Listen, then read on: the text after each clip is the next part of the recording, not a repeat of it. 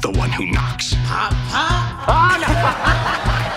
Why don't you do something with your life? You contribute nothing to society. Good morning, Vietnam! Some people without brains do an awful lot of talking, don't they? You know my code. Hose before bros. You can't handle the truth. Buzz, your girlfriend. Woof. Nobody calls me Mad Dog. Especially not some duded up, egg sucking gutter trash. Hello, and welcome to My First Time, the podcast that debates, disputes, and discusses pop culture classics. Each episode, someone on our panel takes on the role of the first timer, the person who is correcting a gap in their pop culture resume. Will they see what the fuss is, or just be left wondering what the hell was that? My name is Dan, and I'm joined each and every week by Eden, Hello. Aiden, Catchphrase. and this week we are stopping to smell the intergalactic roses of Invasion of the Body Snatchers. Eden, Yes. something that you put forward to our group when Oh, we yeah. decided that we would put forward things that we love, see what, you know, one of us at least hadn't seen, and then watch things that would be the first time for some of us and a passionate go to for another. Oh, yeah. So this was your sort of passion film. Yeah, I, I love this movie. I've probably, actually, you know, I probably haven't seen it a crazy amount of times. I would say four or five times all up in my life. So it's a respectable number, but I've always liked it. Um, and even approaching watching the movie again just for the podcast, I was very nervous that I had built it up in my head to be something greater than I thought it was. I would say 15 minutes in, I was like, what was I worried about? This is a great movie. And I'm sure that's an opinion shared by our uh, man behind the panel, Aiden. Well, some things that Ed- Eden said actually ring true for me as well. I was really trying not to build it up too much in my head either. And then 15 minutes in, I was like, no, no, no, you built it up to the exact amount it should be. Zero. that was the most boring piece I- of rubbish. Oh, okay, now look, now- okay, now hold on. Hold, hang on, Hold hang on. on. Before you two just descend into uh, some sort of, I was going to say fisticuffs, but look at the two of you. It'd be some sort of weak, wet sponge slapping. Hey. Uh, let's for the for the person at home who like Aiden and who like myself uh, was watching this for the first time. Uh, let's just stop right now and give them a little bit of a summary. But look, before you get into the summary, the thing you said at the beginning of the podcast, Yeah. can you just recap the the opener that you say at the beginning of every episode, um, correcting just around that correcting uh, part, A gap that- in their pop culture. yeah. What was it? resume? Say that again. Say that again. Pop culture. Right, right. So that's popular culture. Yes, that is Yeah. right. Right, right. So I don't know whether we should be doing this podcast. I feel like we should be walking out of here now because because is this film popular in any way? It is, and I will explain why. and I can do it right now. I just feel like I feel like we should be done. All right, Like, it's- exit. Come on. catch us next week. You're derailing We'll us, be- you two. We'll be back with a real Behave podcast. yourself.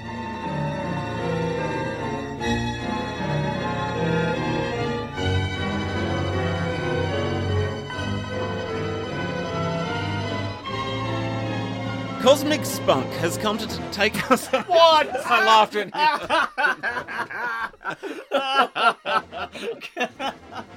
No, go on. Yeah, you're not wrong. Oh, let's try again.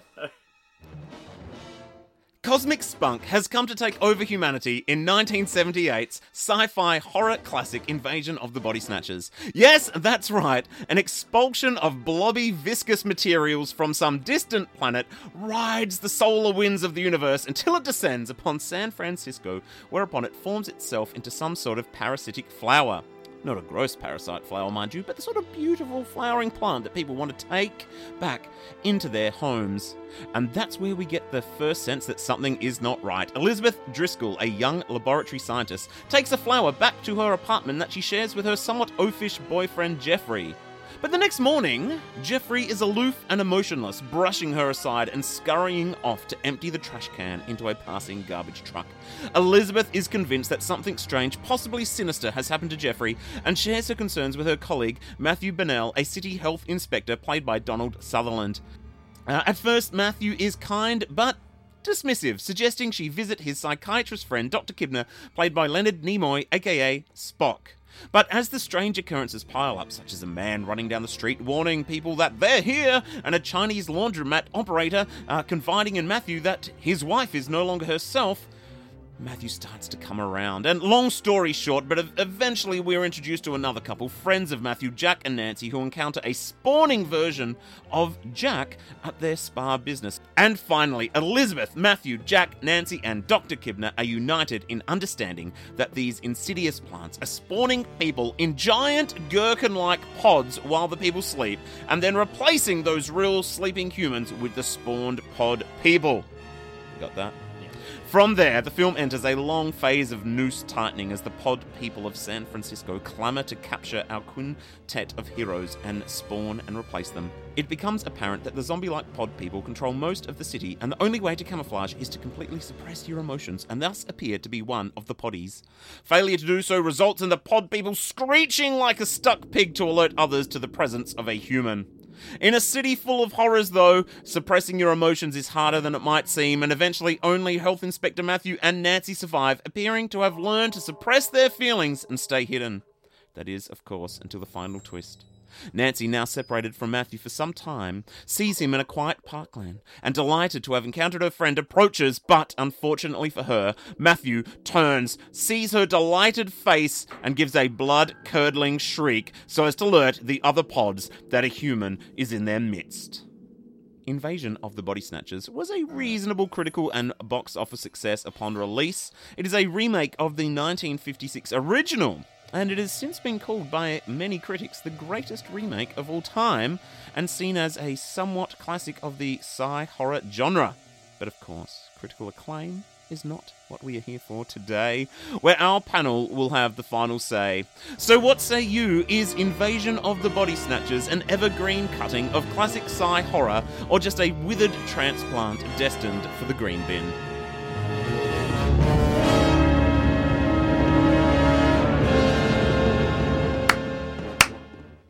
That was brilliant, Dan. You made the film sound exciting. That was incredible. I didn't think it was possible. I was wondering how you were going to do that. I was like, how's he going to pull off the, the excitement? Um, but I I didn't experience that in the whole way through the film. That's amazing. You did really good. Were you Good uh, watching the film or just on your phone the whole time, texting us about how bored you were? It's true. I, I jumped at that phone. so real maybe we should just immediately rule out Aiden's opinion because he didn't actually watch the film. Oh no, I watched it. Uh, it watched the doesn't whole sound through. like it. In fact, I even noted where'd the sound go at this point. It just it's just quiet at some point. It's a It very quiet film. it just stops. 1970s sci-fi was generally fairly quiet. I think 1970s films in general are fairly quiet. It, Yeah. it reminded me of uh, of films of the era, even in different genres like Dirty Harry and uh, The Conversation Yeah. with Gene Hackman and those sorts of films. It was, you know, Yeah. The Shining. I thought it had some uh, reminiscence. Yeah, I, look, I would say The Shining held its excitement, and so did Dirty Harry. Um, this, eh, well, no, no, no, and it's it's sad that look, we we bag Hollywood so much these days. We give it such a hard time for reboots and remakes and not being able to come up with an original idea. But it turns out we've been doing reboots for a very long time. That's even very true. even in the seventies, we couldn't come up with an original idea. And I've seen the 1956 version, and I'm not a huge fan. Like, I just don't think it's a great movie. okay, It's uh, Interesting. nowhere near as uh, gripping and tense as the 78. And uh, this movie has then, or like the Invasion of the Body Snatchers movie has been remade, I think, two other times since 1978, with the Body Snatchers in, I think, the 90s. And then Nicole Kidman and Daniel Craig starred in, uh, I think, 2008, a movie just called The Invasion, which was the same concept. Uh, so it is clearly a movie that uh, people want to keep trying to reboot, but I think it hit its peak in 1978. So it's fair to say that you love it and you hate it. Yeah. So I feel like I don't know that I've hated a film more Well, on, see, this, now, th- on this podcast. This that is we've where had to uh, this is where I think we need to start like looking at these things in a very kind of like we, we need to almost remove the our own emotions. We need to become a bit more like pod people and critically analyze the film. We can't just be like, "Oh, I hate it," because you said you hated this movie. Do you hear yourself You when you said talk? you hated this movie hear yourself? minutes into the film. I'm pretty sure. That I think that message that you sent us came pretty early in the film. You don't know when I hit play. I feel like you were already a few minutes in, and then you were immediately like, "I hate this movie," and that, of course, is going to taint anyone's opinion. If you if you are not in the mood to watch it, Eden, I want to describe my Saturday night to you. Uh, the kids are in bed, and I've sat down on the couch, and I've I've treated myself. I've just found a brand new cider uh, that was a apple and plum from the Adelaide Hills. Ah, good one. Uh, it was I hadn't tried it yet, and I was like, I'm excited. Down to two of those, so I was in a jolly mood. Yeah. I sit down to watch the film uh, that I've put aside the time to watch, and I'm like, oh no, I should have had at least five ciders to be able to get through this piece of rubbish. this is bad. why why was it bad? It was just boring. Okay, all right. Like, no, I think that's a very interesting subjective opinion or statement to say. Stop cutting me off. Because when you say something's boring, that's very much like a personal thing. Now, of course, I'm not going to shit on that. You are allowed to think that this is... Dan, get off your phone. Now, I'm looking at my notes about the movie. It managed to have exciting things displayed in the most boring way possible. Example. Like people were getting taken over by aliens, and it's just like. Stephen Just- King, the oh, wow. master of horror, said that um, the scene where Donald Sutherland hacks one of the like newly formed pod people of himself, his own his own pod person, uh, when yeah, Donald Sutherland wakes up and he gets like a what is that? It's like a rake kind of. Yeah, I think like a guy, a hoe. Yeah, I believe it's yeah. called. And he just like gouges his own face. Stephen King has described that as the most horrific thing he's ever seen on screen because of the like excellent sound work. Like, it- like, it, it has gives the impression the face that being caved in of like rotten fruit. Um, so well, I- clearly, Stephen King has not seen Son of the Mask, the straight to DVD uh, classic that is which the. is better than Invasion of the Body Snatchers. No, I'm just meaning that. Perhaps, that was, dear that was listener, a that, lot more says a lot about the. I got to jump in here. I feel like uh, you two have had it out, and I could go. Uh, you know, it looks like my vote is uh, the decider on where this might end up. yeah. Can we guess as to what you think? Yes. Dan's I- on, Dan's on board. I think that How you- I on think- board? I think that you're on board. I don't think you're necessarily entirely on board with this film. I'd say if it's if we're going like a, a grading scale Yeah. from one to a hundred, hundred being the best, one being I reckon Dan's sitting on about sixty. He's on board, but not that much. I was going to say 70 maybe. Yeah, okay. What do we got, Dan? I am high nineties, baby. I love this movie. You're both wrong. I was enthusiastic. I only watched it last night. I was enthusiastically recommending it to uh, whoever would listen to me talk about it today. Great. Uh, I was, I was, I had the complete opposite experience of you, Aiden. Uh, that Well, I, I was, Like, what I just I- thought it. what hey, am I missing? Hey, mate, you, you sorry. can't just cut me off just just because I'm- he cuts you off. I'm just let saying- me speak. What did I miss? I want to know. I wanted to enjoy it. I honestly, I knew you hated it when I sat down to watch it, which was a sign that perhaps I would enjoy it. Uh, but I, I don't know. I guess look, I thought it can't be that good. Like, I don't think you would have hated something that I really, uh, that I would actually really love.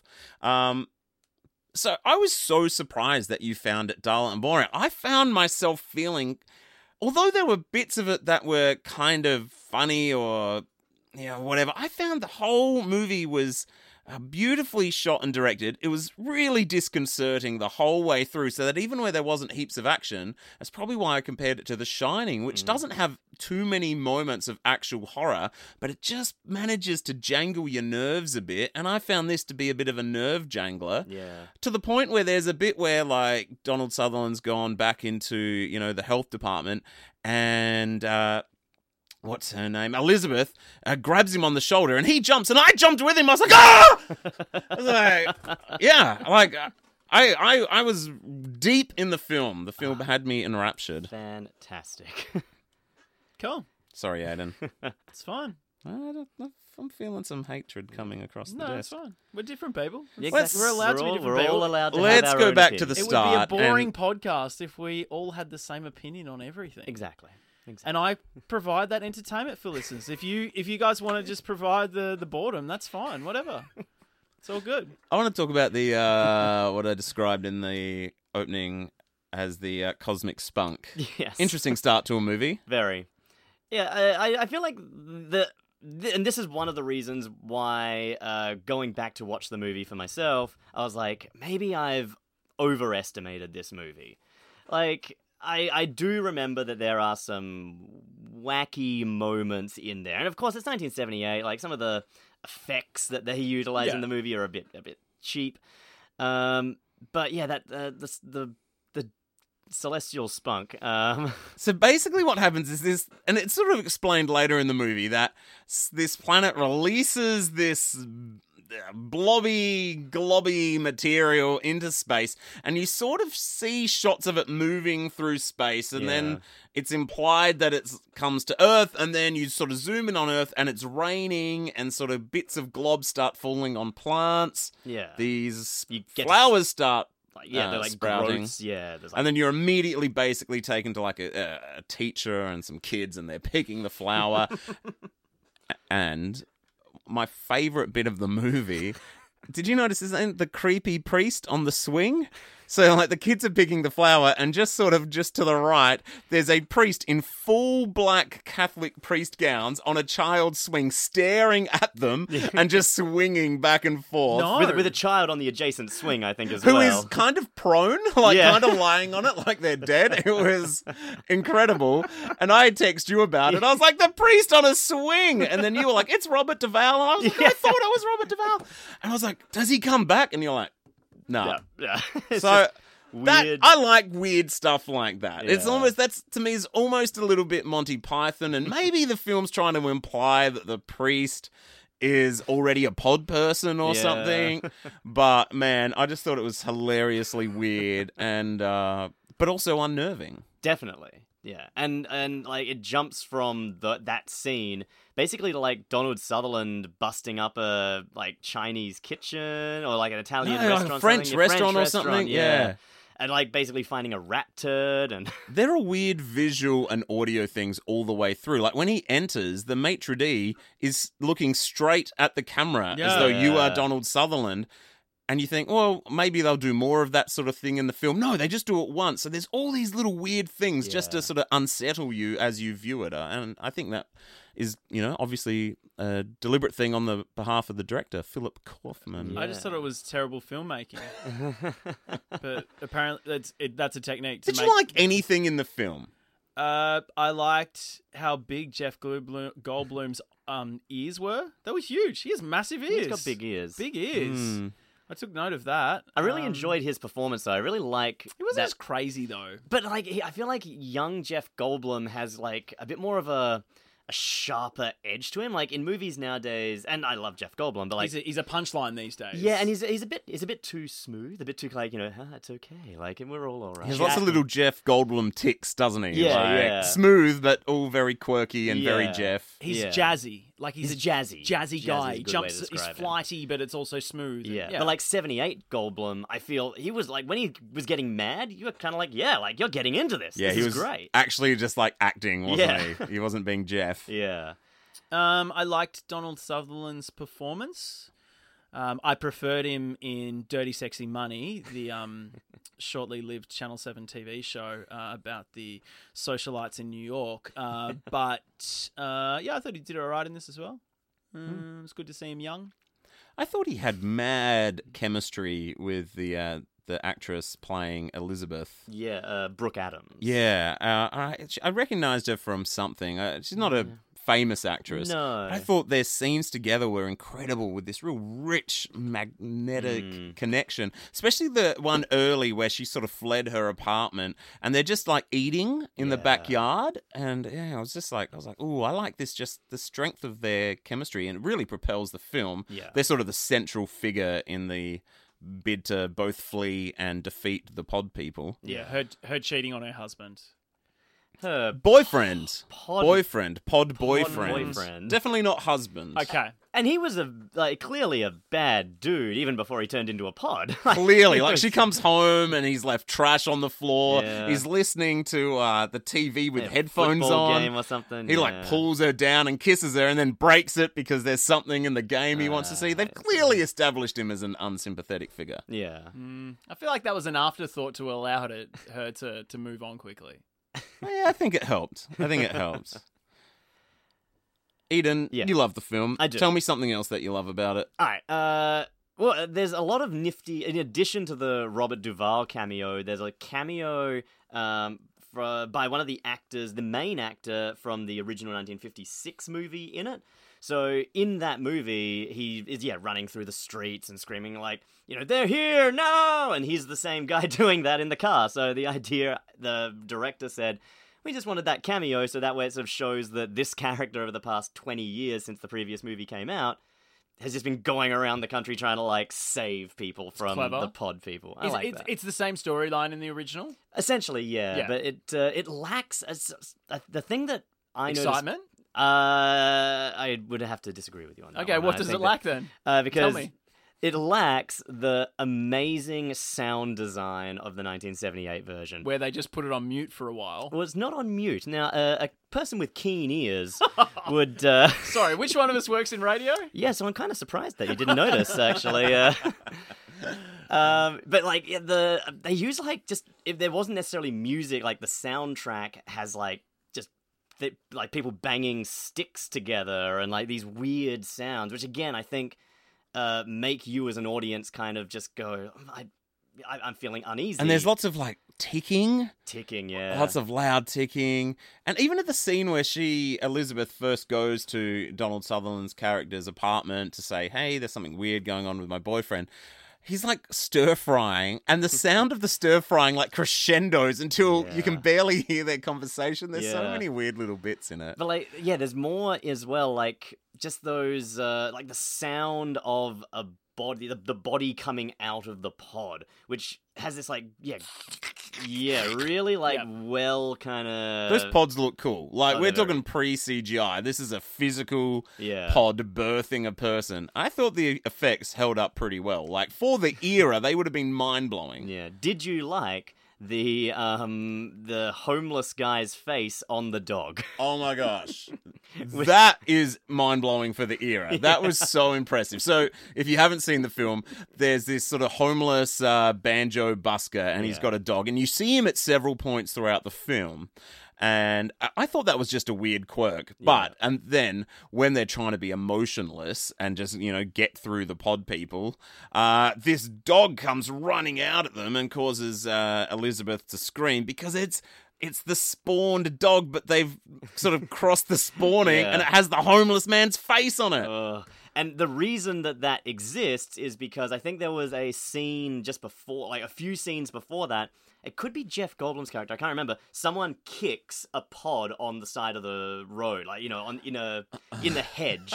so it implies that someone like damaged this pod, and somehow they merged together. Wow, to develop amazing. Dogman. It was very good special effects for 78. For 78, yeah. I mean, they definitely don't all hold up now. Yeah, yeah, yeah. yeah. We were all born in the 80s. Yeah. So when did you actually see it, Eden? I think I saw this movie for the first time. I'm gonna, I'm gonna say, between early 2000s, between 2000 and 2005. Okay, so sometime in high school. yeah, I think high school. And I remember going to see the movie because I'd heard about the Body Snatchers. Like I'd heard about this movie, uh, just just called the Body Snatchers. Okay, keen on horror, keen on sci-fi at the time, and yeah, just it was. I, I don't even think Did I you need the word at the time? Um, You're still clean. Yeah, keen on that's sci-fi. true. That's, true. Yeah, yeah, that's a good point. That's a good point. Seems point. like a pretty constant in your life.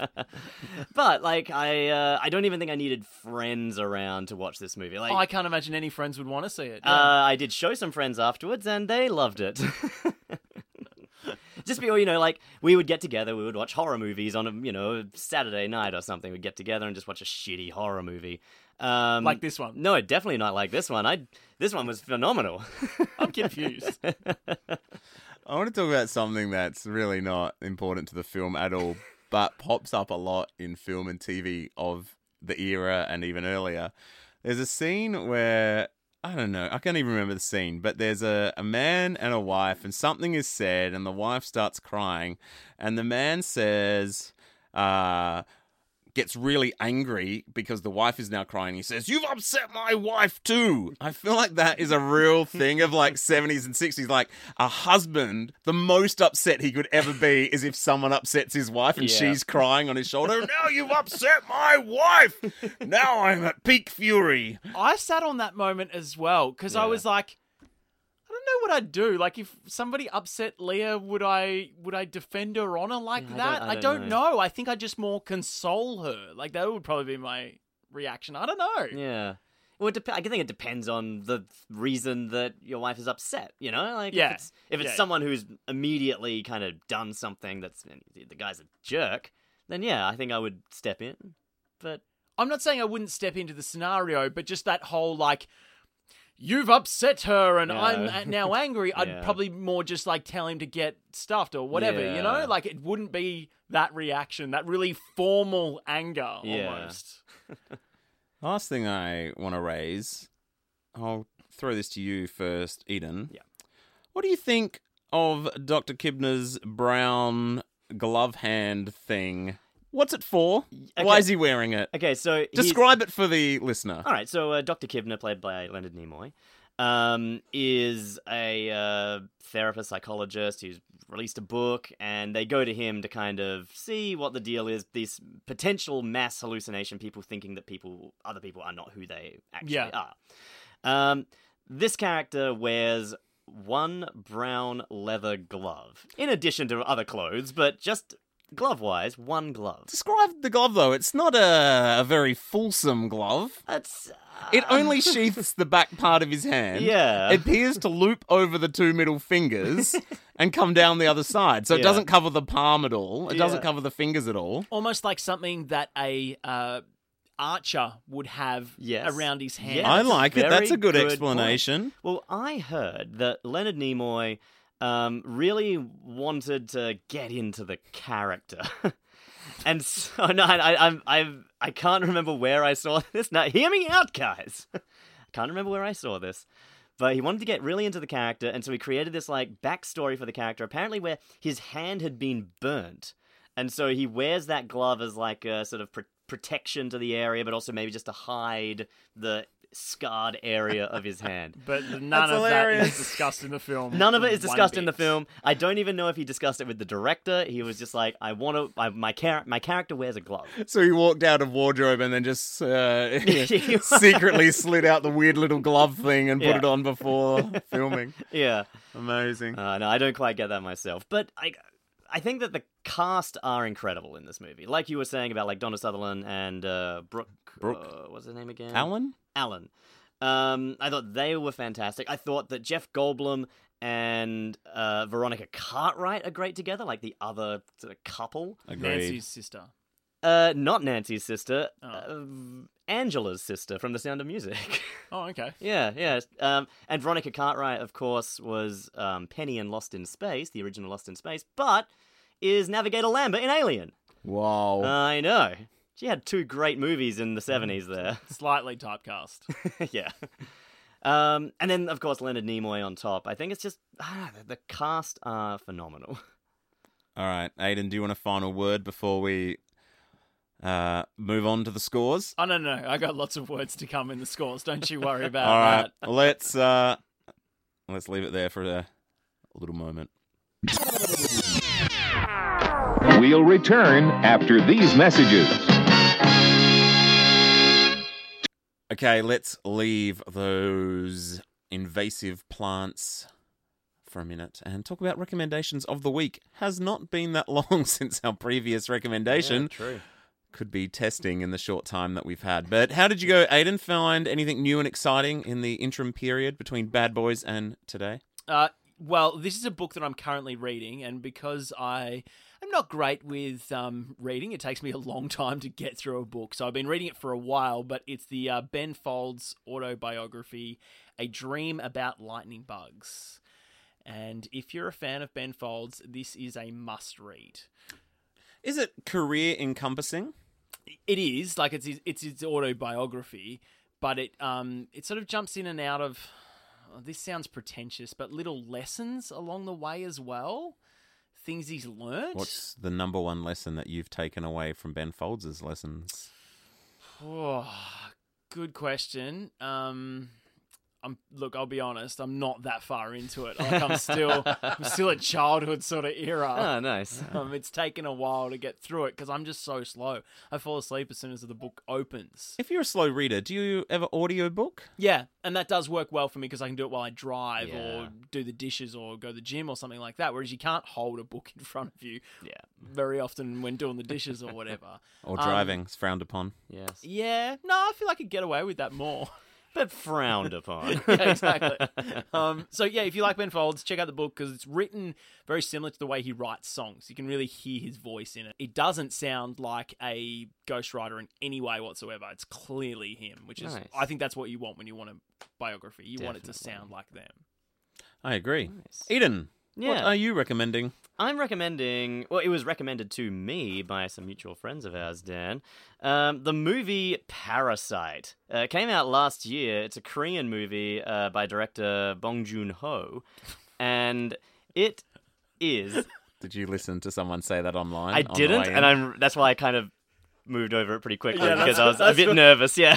That's what I was laughing at, wondering whether that was legit or That's the legit, and like uh, the director has done a few other movies. Like, see, he's the writer and I think director of Snowpiercer, the sci-fi movie set on the train, which generally I don't know, I think got pretty mixed reviews. Isn't that girl on a train? Or there is a girl in the film on the train. There are multiple films with trains in them, and Hayden. girls.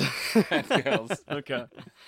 Um, but yeah, so it's it's essentially I don't want to give too much away because I feel like the best way to approach this movie, Parasite, uh, is to go in with very little. Like, don't Google it, just go in without even knowing necessarily the genre of film. Um, I will say that it's essentially um, a movie about class struggle. Okay. Where do I watch it with my eyeballs? Uh, I saw it at the cinema, so uh, yeah, I'm not sure. I'm thinking you can see it somewhere that at the moment. It's up for some uh, Oscars and things. Isn't Yes, it? I think it maybe won- best director. I think it's going up for Best Picture, eh, potentially. Good at luck. The Academy Awards. I've been reading lots of criticism. Really? At the moment, not of Parasite, which uh, only seems to be getting praise. In fact, my brother-in-law, shout out Duncan, uh, has been at me to watch it. Yeah. Uh, no, a lot of criticism towards the Academy for basically never, uh, ever including any of the sort of foreign or Asian, particularly actors, in its Best Actor nominations. Yeah. Oh, yeah. Absolutely. It's And a lot of people are saying the actors in this film deserved a nomination. Phenomenal. Yeah, they are. Ab- There you go. they definitely deserve a nomination, and it's yeah sad that they won't get it. Not this century. No. I want to say before I give my recommendation of the week that I was challenged by your challenge of do we listen to each other's recommendations, and I took up a recommendation uh, from each of you. Uh, your most recent one, Eden, I watched The Witcher in the past yeah. week or two, loved it. I've finished it. It is only eight episodes, but they are a solid sixty minutes. I was listening to a review of The Witcher this morning that was talking about the uh, peen to boob ratio. Uh, it was on Triple J, no surprise there, uh, and whether it was um, an even um, spread between the two. Where they Yeah. uh, uh, is The Witcher representing equality when it comes to nudity? In film? Is there any pain? I can't remember any peen. Apparently, it comes later in the series, but anyway. I don't remember it. I don't remember it. But that was excellent. And Yeah. I decided to listen to uh, Slutface uh, in the past uh, week. Funny you bring that up. They're bringing out a new album Well- in a couple of Ah. weeks. I would just say that I really liked the single New Year, New Me, Okay. which was very different to the rest of their stuff, which I didn't like so much. Okay. A little bit too sheeny poppy for me. Okay, fair enough. But uh, I could see the appeal. But now it's my recommendation. I would like to recommend uh, to you the podcast Shedunnit. It's uh, a podcast that explores the golden age of detective fiction. Oh. Uh, so you have to be a bit of a sort of Agatha Christie, Dorothy L. Sayers fan, Murder perhaps. She wrote. Uh, I think that that's the second golden age. It's pretty golden. Uh, and it's just actually really interesting. It explores famous cases that inspired books. It explores how social issues like society's a negative view of spinsters is explored, and sexuality, and lots of lots of different aspects. There are a huge number of episodes that I'm slowly working my way through. So if you, like me, are a bit of a Agatha Christie uh, murder mystery buff, uh, get into it. Can I throw it out there that Nope. You know, okay, moving on. you know when a new TV show launches, and as a viewer, you're not quite sure of the characters yet, and so they really uh, throw out cliches for those characters, and then over time, the show sort of works out how to write each character well, and it becomes a rounded, formed character. Uh, I feel like in our reboot of our podcast, that's kind of what's going on at the moment. we each are recommending really like that's who we are as a person thing. So I, I've recommended a book and a podcast, but both about music. I was going to say Yeah. books aren't you? no, but but they're, but they're both music. Yeah. Eden again, both Yeah. sci-fi related mm. things or l- fanciful. Let's go more Yeah, with that then. Fanciful. And and for you, Dan, apparently you're a serial killer. So yeah, no, I think that's Yeah, it's And I know who's next. Alright, fair to say this is a polarizing one today, gentlemen. Mm-hmm. Aiden, as we always do, we'll start with you. iPhone test.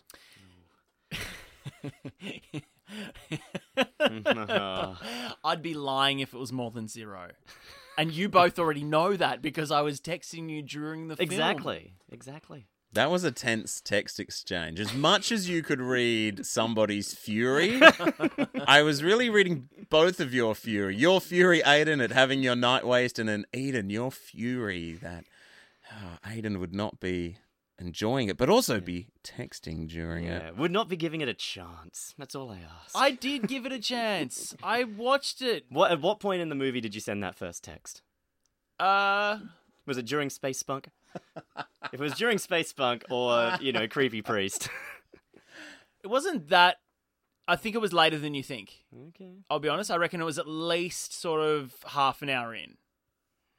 All right. I'll. I rest. Eat an iPhone test. I don't. I don't have. I don't have any proof of that. But I, I'm just. I'm just thinking back in my mind. I reckon it was at least half an hour. All right, all right. Um, iPhone test for me. I admit, 70s movies, they are slow, they are quiet. Um, I, I, I enjoy that, and you know, you don't have to. Um, and watching it this time round, having seen it a few times, I was on my phone a bit, but I'm still going to give it a four. Like, I think that if you haven't seen this movie and you're like, you know, you're gonna really give it a go, um, the, the the tension will keep you on it. In fact, actually, this time round where I was on my phone, I was on my phone a little bit, and then I realized at one point that I just put it down and was just glued to the screen. I was pretty pretty hooked, especially when the bagpipes chime in and the like. Oh yeah, the uh, the the. Amazing Grace. Oh, you'll never hear that song the same. Oh yeah.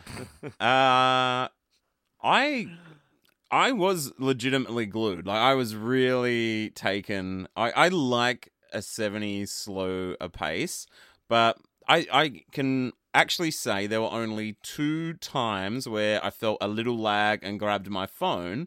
And I wouldn't normally remember how many times that happens in a film. So I think for it only to be two times, and then very quickly for me to be like, "Oh no, no, no, what's happening? I got to stay, uh, stay attentive." I'm gonna give it a four and a half. Oh. First time for me, and I was glued. Uh, yeah, really, really invested. Uh, cultural significance, Aiden. Again, zero. and hear me out. I'd never heard of this Yeah, film. that, that actually does fascinate me because I feel like I've I heard about it. I, I, did, I didn't have like internet stuff sort of telling me to go see it. I didn't sort of look at a list or anything like that. I heard about it from a variety of places. Um, and you've never heard about it. Never heard about it. the Uh, Body Snatchers? No. Never heard of it. Um, and had had did not recognize a single reference within the film as far as like I'd never seen it on The Simpsons or Seinfeld or any of those sort of things. Ooh. okay. Um, so got some things to chime in about there. and I'll bring up this point because uh, I've got a few friends that listen to the podcast, and I've brought it up. They asked me like, "What are you wat- What are you watching next? What are you doing next?" And every single one of them that I brought it up with, which is three people, they've all gone, "Oh, I don't know it." Uh, okay. Uh, I guess I'll, I'll I'll listen to the next one. And I'm like, okay, well, well, that's sorry, but that's that's what was chosen. So yeah, I can't give it more than zero. I, it's, it, has got a zero base for me as far as reference. Yeah, I do find that fascinating because I do know that yeah, like I've mentioned it to people and they also yeah haven't heard about it. Like I think it has certainly dropped out of sort of knowledge a little bit there, but they have made multiple references to it in The Simpsons and Futurama and Seinfeld. Give me Um, one of the Simpsons yeah. references if you can. Uh, I was looking for it for a long time. Um, I I can't. I, I, I wasn't able to find it. I was looking up Invasion of the Body Snatchers references, but I do remember uh, like a, a pod person reference, and the, I think it was a Treehouse of Horror, like a birthing from Ah, a yeah. pod. I just couldn't find it. Um, Seinfeld reference though, like Jerry calls Kramer a pod person and goes through this huge speech about how he is a pod person. And then Okay. Kramer is like, because I'm a pod person. like that that's a huge thing there. Futurama, they like go to a planet populated by robots and they actually use the sounds of the pod people from Invasion of the Body Snatchers Yeah, but- for the robots, like the Yeah, but you wouldn't even if you didn't know that you wouldn't know that. Do you know what I mean? Like it's True, but like I feel like that does that doesn't that's usually with ev- any matter, reference. I get that, but still, like I wouldn't know that I was missing that reference. True, true. No, Do you know what I mean? Like if, if you're yelling Stella or get to the chopper or whatever it is, you go, "Oh, that's weird. Why are they saying that? Oh, they must be quoting something." But if Yeah. somebody's just screeching, it, I don't go, "Oh. I'm missing what that reference is." I would say that though, like it is, it's still a reference. It's like another medium, Sure. like, referencing this film, and specifically this film, like not the remake. Uh, sorry, not the 1956 one. Um, they always do the 1978 one. Well, I, I just googled The Simpsons Invasion of the Body Snatchers, and it's referenced in two different uh, Treehouse of Horror episodes. Nice. Uh, there's one here that describes the episode as Homer wins an oyster eating contest against the mythical Cthulhu, and Springfield is overrun by plant body snatchers. And one of the Treehouse of Horror stories is actually entitled "The Immigration of the Body Snatchers." Ah, so nice. it does exist. Yeah, so I think that there is pop culture significance there. Like I said, I think it has dropped off, but uh, my score for pop culture significance is going to be a four. I think Simpsons and You honestly think that you're you're rating it a four over, say, Gladiator? Yeah, definitely. Because even though people don't necessarily all know about it, there are like so many essays that talk about the like themes of the film. There are so many. I'll come in here and say that I think that Gladiator is a lifetime in our lifetime film, in our sort of teenage years film. All right. I reckon if you were to age Gladiator as old as Planet of Invasion of the Body Snatchers is today, that I reckon people in the future will have as little awareness of it as a lot of the people we know have of this. Okay, film. fine. Rocky Horror Picture Show or Dirty Harry are the two other films of that era that we've done on this podcast, or The Shining. I would say all of those, every single one of our listeners will go, Oh, I know those, but I don't know that. You throw it out on Instagram this week, Dan. Put up a poll, pick any of those three. I know what you're saying. Yeah. And I had the same experience of you guys. had- did you know it? People saying, What are you doing next? And me saying this, and them being like, Oh, what's that?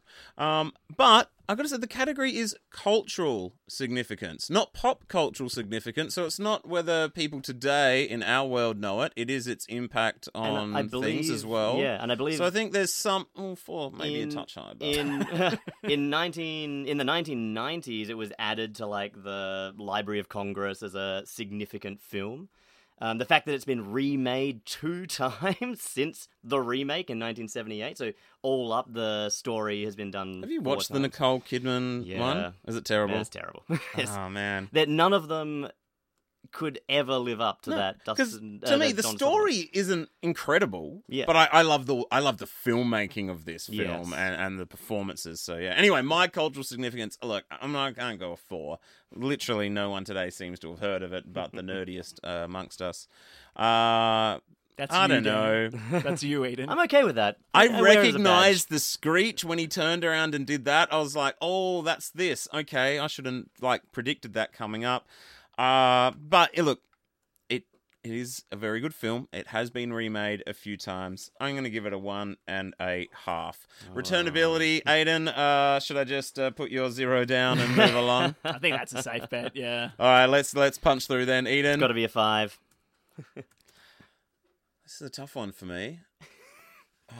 You look like an oracle, I'm channeling. Be honest, you're not gonna. holding your hat. No, I will hands. definitely rewatch this. I'm to give it a four for returnability. I don't see myself perhaps watching it five times, but I loved it. And Mm. in return, if returnability means me telling people to watch this film as Yeah, well, like Yeah. yeah, gonna be up there.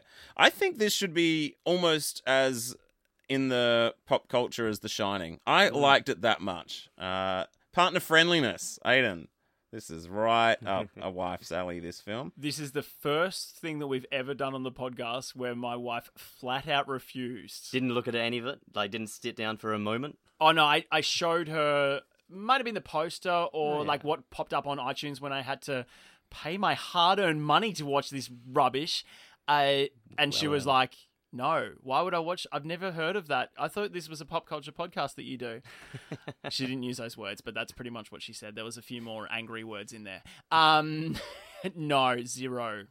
Hmm. I'm going to go three. I don't think it's necessarily a uh, a movie that everyone would sit down on a date night and watch with a partner. Um, but I know that Kirsty has seen it. I, I said, "Yeah, sit down, we'll watch this. I, I love this movie," and she loved it. And uh, and occasionally, as I was watching it this most recent time, would come in and stop, watch a little bit. It's like, yeah, yeah, cool. It's a good movie. Oh, this to me is a bit like even Romper Stomper. this just totally depends on who your partner is, Yeah. what their interest in Yeah. cinema is, uh, the genre. Look, in my household, it's pretty much zero. Uh, but I can see that. Well, I'm trying to. I'm trying to imagine what percentage. I'm. I'm gonna give it a. I'm gonna give it a one and a half again. I don't think it's going to hit too many date nights, but for some people, you know, if you're both sort of cinephiles, you both love sci-fi, it, it would be up there. I think maybe in the like 70s, early 80s, when this movie would have been at drive-ins, it probably would have been in that same vein as like The Blob and those kinds of. Oh, this is a good one for drive-ins. if you're yeah. taking the the woman and you wanted to sort of snuggle into you, Can I throw it out there? Have either of you been to the drive in? I have. I have. Okay, so the oh, I just realised who listens to this podcast. Ah, who too late. I've committed to the story. Um, so one time when I went to the drive-in and I was really excited to watch the film, it was the Batman Begins or the Dark Knight. I can't remember which one, but it was one of the the Batman franchise, and I was really excited. The Christopher Nolan series, and I went with a girl I was seeing at the time, and I got angry at her for um, trying to. Um, uh, progress the evening. Let's say that. And I was like, no, I want to watch Batman. Like, what do you? No, just keep it. Just sit over that side of the car. Do you think you actually uttered the phrase "No, I want to watch Batman"? Because that's Probably. great. That's good. Probably, yeah. If I was some sort of screenwriter, I'd write that down in my little pocketbook of ideas. No, I want to watch Batman. True story. Yeah. And you think you're the cool one on the podcast. All right. Well, a, uh, a polarizing uh, round of scoring as predicted. Let's uh, tally up those scores. Uh, and uh, while we do that, uh, a, a little word from our sponsor this week. Tony, One three double one double six. One three double one double six. One three double one double six. Pizza Hut delivery. One three double one double six. One three double one double six. One three double one double six. Pizza Hut delivery. Pizza Hut now delivers the 1990 Pairs deal.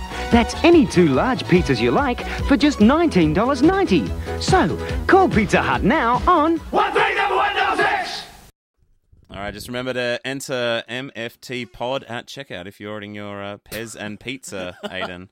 Uh, all right, the scores are in the 27th entry into our leaderboard. Uh, respectable. Okay. 27.5.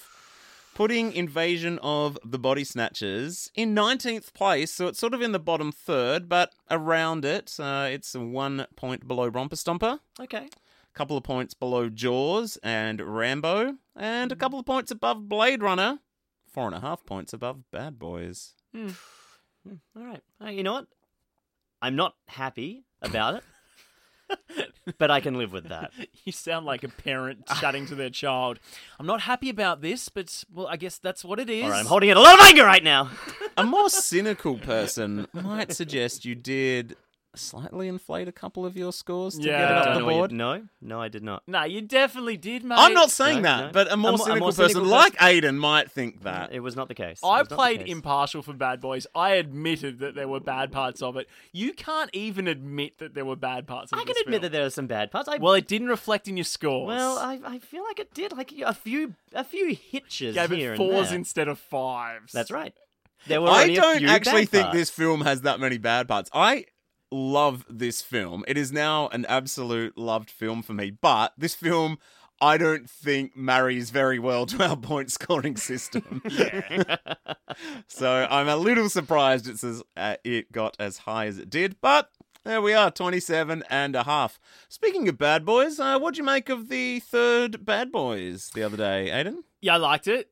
If I had to rank them, it would go number two, number one, number three. Like it was probably it was probably the the least of the. Th- oh no, actually no, maybe maybe number two, number three, number one.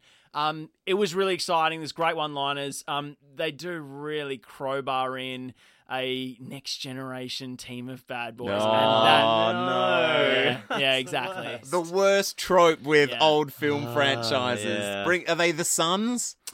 One is. Oh, well, they well they allude to that. Uh, There's a whole team that they're like the new whatever they call themselves team, Yeah. and then without giving too much away, one of their sons is in the film. It's not Will Smith's actual son, is it? Nah, no, no, no. Trey or uh, Jaden does not get a run in this Oh, film. Yuck. Wow.